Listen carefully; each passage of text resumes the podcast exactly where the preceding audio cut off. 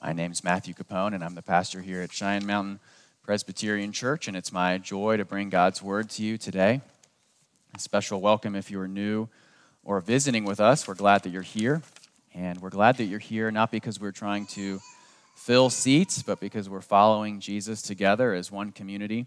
And as we follow Jesus together, we become convinced there's no one so good they don't need God's grace and no one so bad that they can't have it, which is why we come back week after week to hear what God has to say to us in His Word. Uh, we are in the middle of a break from the book of Judges to focus on our Grit and Grace Generosity Initiative. Now, when you hear the phrase generosity initiative, of course, at some level, um, this is about money, but I have told you many times our church is not about money, it's about a mission. We just happen to need money to fuel that mission. And so what we were talking about really is not money, it's about what God has for us as a church and where we want to go and being faithful uh, to His commands, to His vision, or as we talked about last week, being faithful to the commander's intent. This is our last week, though, so we will go return next week to the book of Judges, and I know some of you have been waiting. We will be looking at Jael taking a tent peg to the head of Sisera. So, the time is soon upon us. Uh, as our last Sunday, though, of the Grit and Grace Generosity Initiative, we are receiving commitment cards during our final hymn this morning. If you need a commitment card, this is your time to raise a hand for Sam Ashmore to give you one. And Sam will run around and make sure everyone who has one has one. Uh, we are returning to the same passage we began with back at the end of September. We are looking at Matthew chapter 5. When we looked at it before, we talked about the church as an embassy, as we talked about church being a city uh, set upon a hill. This is one of the richest passages in all of Scripture, and even having looked at it in September and looking at it today, we're still just kind of scratching the surface. So we're going to zero in on a couple things this morning, and once again, I'm going to say something, uh, but not everything, okay? We're going to zero in on letting our light shine, and we'll focus on two things in particular. We're going to look and these are our two points, by the way. We're going to look at verse 14, you are the light. Verse 16, let your light shine. Okay, so we're going to talk about two things. You are the light, let your light shine. Uh, with that, I invite you to turn with me in God's Word. You can turn in your Bible, you can turn on your phone, you can turn in your worship guide. No matter where you turn, remember that this is God's Word. And God tells us that His Word is more precious than gold, even the finest gold and it is sweeter than honey, even honey that comes straight from the honeycomb. And so that's why we read now Matthew chapter 5, starting at verse 14. You are the light of the world. A city set upon a hill cannot be hidden. Nor do people light a lamp and put it under a basket, but on a stand, and it gives light to all in the house. In the same way, let your light shine before others so that they may see your good works and give glory to your Father who is in heaven. I invite you to pray with me as we come to this portion of God's Word. Our Father in heaven, we do thank you for Jesus' words that He is the light of the world. And we thank you that you shine that light brightly through your Word. Uh, we ask that you would do that this morning, that you would help us to understand, Father, to believe, to obey. Uh, most of all, that you would show us Jesus Christ, that our love and affection for him would be greater, that our reverence and awe for him would increase, and that would result in us following him and obeying him. Um, we confess that we can't do these things on our own. We need your help. And so we ask for that help by your Spirit, that you would speak to us clearly in your word. We thank you that we don't have to worry this morning about whether we've earned those things or deserved them. We know that we haven't, and so we simply ask for them in the mighty name of Jesus Christ. Amen. There was a man named John Godfrey Saxe in the 19th century who was an American poet who is centered for his life mostly in New England, and he is famous, or at least his one poem in particular is famous because it tells the story of six different blind men exploring an elephant. These six blind men are trying to figure out, just by touching the elephant, what exactly is going on. So the first one touches the elephant's side and feels, you know, firm. And so he says, well, this elephant, it's kind of like a wall. Now the second man grabs the tusk of the elephant. He said, you know, honestly, to me, I think this elephant is kind of like a spear, actually. More spear than wall. The third one grabs the trunk of the elephant and says, No, actually, the elephant is kind of like a snake, okay? Uh, the fourth one grabs the knee and he says, This knee is so firm that this elephant must be maybe more like a tree. The fifth one grabs the ear and realizes how foolish everyone else has been because actually the elephant is like a fan, right? And then the sixth one, though, has an even different insight, grabs the tail and says the elephant is no, it's actually like a rope. And then uh, Godfrey Saxe closes, applies his poem at the very end to people who are discussing theology and basically says these folks who are debating all these things, they don't really know what they're talking about. They're missing the big picture. They see this small piece, they think it's the whole. No, it's actually this elephant. And so he uses it um, to throw religious people under the bus as we talk about our ideas of what God is and does. Um, some have even taken this idea and applied it to different religions and said, well, all these different religions, you know, they're different perspectives on the same thing. They're all actually similar, right? They're pointing to one thing. Jesus here tells us the exact opposite. Verse 14, he says, You are the light. And so we're going to talk about a couple things at the very beginning here. First, I want to focus on the word the and then on the word light. He says, You are the light. Notice what he doesn't say. He doesn't say, You are a light. He doesn't say, You are one way of many ways. No, this is exclusive. Uh, one problem with the story of the elephant that observers have pointed out is that to be able to tell that story, I must be so enlightened that I am the only one who can see. So everyone else is blind, right? But I have this omniscience. I can see the whole picture. In other words, I'm criticizing everyone else because I must be on this higher level, this higher plane. I'm the only man who can see in a world of blind men. Another critique, though, comes from a pastor named Kevin DeYoung who wrote a book called Taking God at His Word, and he points out another issue. He says, What if the elephant could talk? And the elephant actually described to these blind men what was happening, what was going on. If that was the case, the elephant would be able to say, No, I'm actually an elephant. This is the reality of the world. This is how everything comes together. Of course, Kevin DeYoung there is saying Jesus is like the elephant that talks.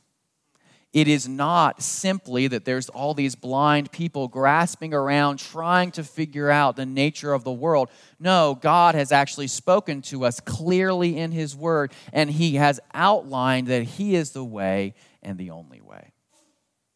It is a nice story, but it actually makes for bad philosophy. Why does Jesus say, You are the light? Why is Christianity the only way? There's a variety of reasons. One of them is that the elephant has spoken. God has told us in His Word. In fact, it's insulting to religious people to say that all religions are the same. It fails to grapple with the differences and the disagreements. Jesus tells us, John chapter 14, I am the way and the truth and the life. No one comes to the Father except through me. You are not a light, you are the light. I want to give you another reason, though, that we should think of Christianity as the light and not a light. Of course, God has spoken to us, that ought to be enough. We can also come to this just by looking around and being honest about how the world works. If there are many different lights, if there are many different paths, then that must mean that the problem that humanity faces can be solved in a variety of ways, right? It also means that the problem that humanity faces must not be that great or that bad. And so maybe technology can solve it, maybe greater advances uh, can help us overcome these things. Maybe if we just learn more. On page seven of your worship guide, Pastor Timothy Keller points out this that this idea of progress, that we can somehow solve the world's problems through all these different ways, has shown itself to be insufficient. Technological knowledge, education, and social policy have not overcome disease, famine, war, poverty, racism, and depression. But history has shown us that increasing knowledge can be used in terrible ways to worsen our situation because the greatest barrier to progress is actually within us. In other words, Christianity is the way because it is the only way that correctly diagnoses the problem and gives us a solution that is great and powerful enough. The problem is not outside of us. Our problem is not that we need greater technology and knowledge. In fact, those things often undermine us. The problem is us. I've told you the story before about the English writer G.K. Chesterton who replied to a question that was printed in the newspaper. It said, Please write in and answer this prompt What is wrong with the world?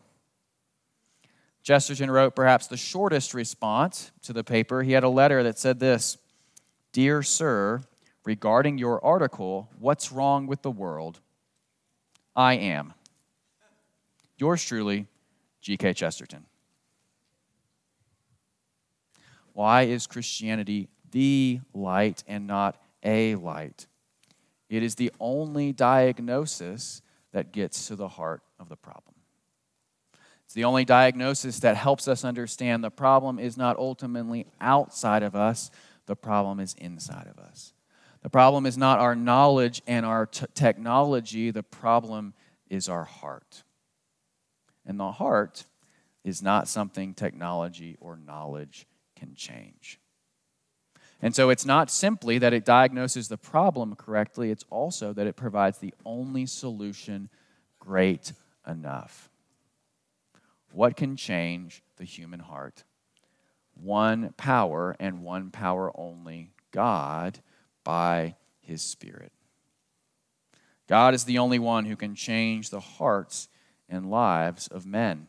Remember, we talked about that in Judges, and we'll talk about it again. He is the only one who can change hearts of stone into hearts of flesh. Until and unless that happens, nothing else is powerful enough. That's why Paul tells us, Ephesians chapter 1, the same power that raised Jesus from the dead is the power that's at work in you. Why is Christianity the light? It's the only answer with the power to change the heart. It's the only one that presents us with a solution of God coming down to us, not us climbing up to God. It's like I said when Judah was baptized this morning.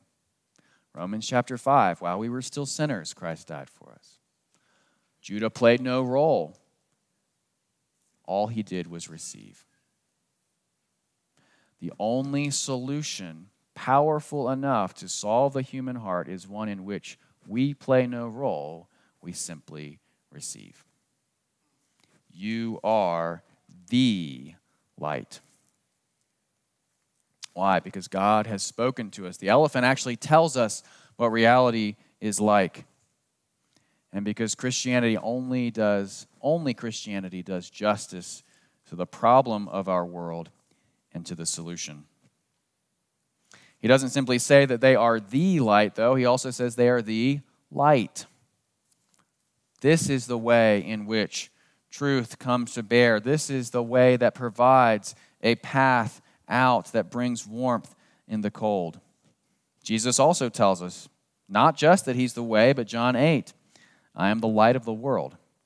Whoever follows me will not walk in darkness, but will have the light of life. What does it mean to be the light? We talked about it last time in this passage. It means that we show what's true in a world filled with lies. It means that we have true and reasonable hope in a world of cynicism and despair. It means that we can show forgiveness and reconciliation in a world that only knows how to cancel people. It means that God gives us the power to make what is broken and twisted whole and straight. It means rescue, rescue from slavery into freedom. The light means modeling humility in a world that can't get along. It means reminding the world that the problems that we face are so great that we are not able to fix them. And it's because we know that God is our creator and our redeemer. John also tells us, John chapter 3, verse 19, and this is the judgment the light has come into the world, and people loved the darkness rather than the light because their works were evil.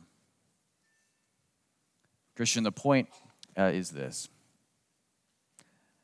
we are not talking about a truth, we are talking about the truth. We're not talking about a way, we are talking about the way. We are not talking about an answer, we are talking about the answer. We are not talking about a matter of preference, we're talking about a matter of life and death. We are not discussing an opinion, we are discussing a fact and an announcement. Everything I've just said, though, about the light really uh, is not about us, it's about Christianity. It's about God. And yet, that's not actually what this passage says here. He doesn't say Christianity is the light of the world. Verse 14, he says, You are the light. Of course, it's only when we are convinced that it is the light and that it is the light that we can do what we're commanded next. Verse 14 and verse 16 go together in a logical progression. Verse 14 tells us, You are the light. So, therefore, verse 16, let your light shine. Jesus is following basic logic here, which is that we go first from convictions and then to practice. It is our beliefs that we act upon. And so we have this then command from him in verse 16 In the same way, let your light shine before others. What does it mean for us to let our light shine? Well, the rest of the verse clarifies for us what Jesus means by that. Verse 16 again, so that they may see your good works and give glory to your Father is in heaven. Being the light means being a small light that reflects and shows the greater light. It says, Your good works, they're going to see those. What are they going to do? Praise you? No, so that they give glory to God. In other words, you're a mirror. You're a painting, you're a picture, you're showing them what God looks like so that they can return to Him. You're showing them how good God is so that they can give Him glory. Remember, we talked uh, the end of September when we first looked at this verse about the church being the city set upon a hill, and we discussed the concept of the church as an embassy, this embassy that represents another country in a foreign land. What do embassies have? Embassies have ambassadors. If the church is the embassy, if it's the outpost of God's kingdom, then its members are the ambassadors of that kingdom. They are the ones providing a taste of that place here and now. God's ambassadors represent him to the world. In context, this is Jesus giving his larger sermon called the Sermon on the Mount. He has just finished discussing the Beatitudes his famous list of what it is that Christians should look like and how it is that they experience blessing. What then does it mean for our light to shine? It means for those things in verses 2 through 11 of Matthew chapter 5 to be true of us. Our light shines when we are mocked or marginalized for our faith and we're unfazed because we have something greater that we hope in. Our light shines when we forgive others rather than canceling them or cutting them off. Our light shines when we demonstrate our understanding of how we've been forgiven and we're able to extend that forgiveness to others. Our light shines when we share with others how God has changed us. When we tell them the story of what we used to be like and what we're like now, that God's been at work growing the fruit of the Spirit in our lives, that we have more love, joy, peace, patience, kindness, goodness, gentleness, and self control.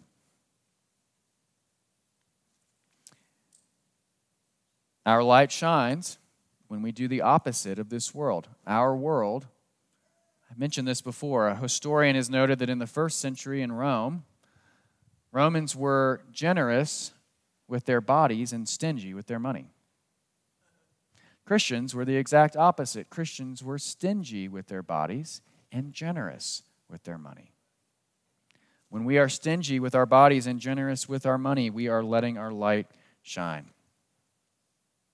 We're letting our light shine when we gather together on Sunday morning and we are showing that there is something even greater and more glorious than being in the mountains there is something even greater than leisure and recreation and trinkets. And we would say ultimately, there is someone greater. Those are all ways in which we let our light shine. We let our light shine when we rejoice in what's good and true, even when, or especially when, those are the same things despised by the world. In fact, you may have noticed uh, on the front of your worship guide, page one, this quote from a man named John Piper discussing what the actual purpose of Christian missions is. He says, Worship is the fuel and goal of missions. It's the goal of missions because in missions we simply aim to bring the nations into the white hot enjoyment of God's glory. The goal of missions is the gladness of the peoples in the greatness of God. That sounds an awful lot like verse 16. Let your light shine before others so that they may see your good works and give glory to your Father who is in heaven. Let them see your good works so that they might worship. And so that's what we're talking about when we say, as a congregation, we want to be a people of fervent witness. We want to be a people whose light shines brightly. We want to be faithful as an embassy and an outpost here in southwest Colorado Springs. We don't simply want people to be able to see our physical steeple from a distance. We want them to be able to see the greatness and glory and goodness of God. And we want them to see it in the ways that we live and work and play. So, as we come to the end of our generosity initiative, this is our final piece of our vision. That as this church grows and expands, we want the light to shine even brighter. We want this light, these lights here at Cheyenne Mountain Presbyterian Church to shine even further. And so that's why we are in the midst of our Grit and Grace Generosity Initiative. God has brought us growth. We want to be faithful with the growth that He's given us. God has planted us as a light. We want to be faithful with that light. We want to bring a second pastor to come help us learn and grow and move forward. As I've talked with some of you, and I think I said this at our congregational meeting, we see kind of two buckets for the man that we're looking to bring. We see a bucket of discipleship and community here within Cheyenne Mountain Presbyterian Church, and we see a bucket of outreach and evangelism. We want someone who's going to come and help us shine even brighter. We want someone who's going to come train and equip us and lead us as we aim to obey Jesus' command that we shine the light of the world. And so that's why we've been inviting and challenging all of you over the past five weeks now to join us in that. Our goal is to raise $800,000 so we can eliminate our building debt, which frees up almost $8,000 a month on our mortgage payment.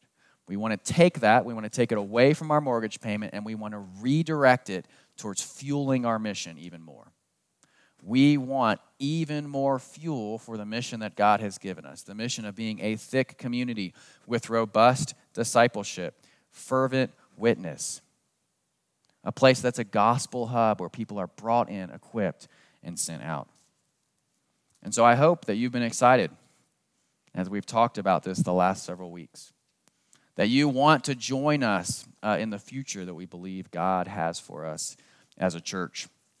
Um, as I told you last week, we have 23 households that have already pledged towards this initiative. Uh, two of those are not even directly connected to our church anymore. They are part of our alumni, as I affectionately call folks who have been with us and have moved on. Uh, and together they pledged $314,000, $314,600. And we're inviting the rest of the families of this congregation to help us close that gap. Um, and so that's what we're going to do during our closing hymn. Our deacons are going to pass the offering bags again for you guys to hand in um, commitment cards. And we're praying that God would continue to be faithful to this congregation, that we would be able to move forward in mission together. Now, what we've discussed this morning is really a discussion of little lights. Jesus says, You are the light of the world. He's talking about the church, he's talking about Christians.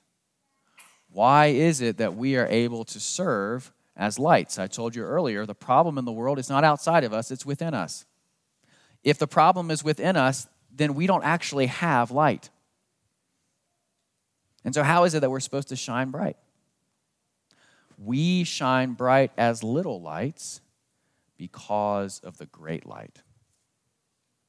Jesus is able to say, You are the light of the world, because he says, I am the light of the world.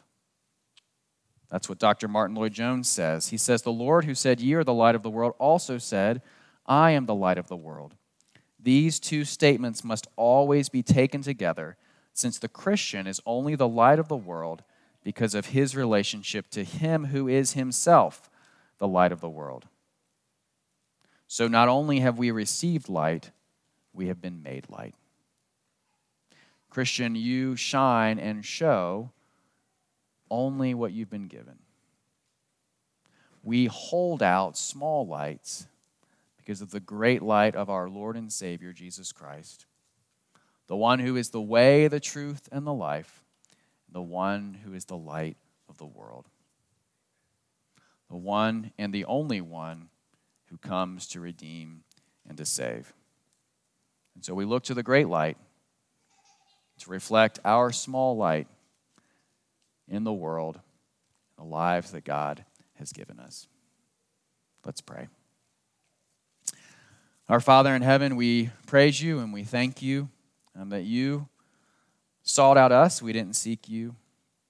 That you climbed down to us, you don't make us climb up to you.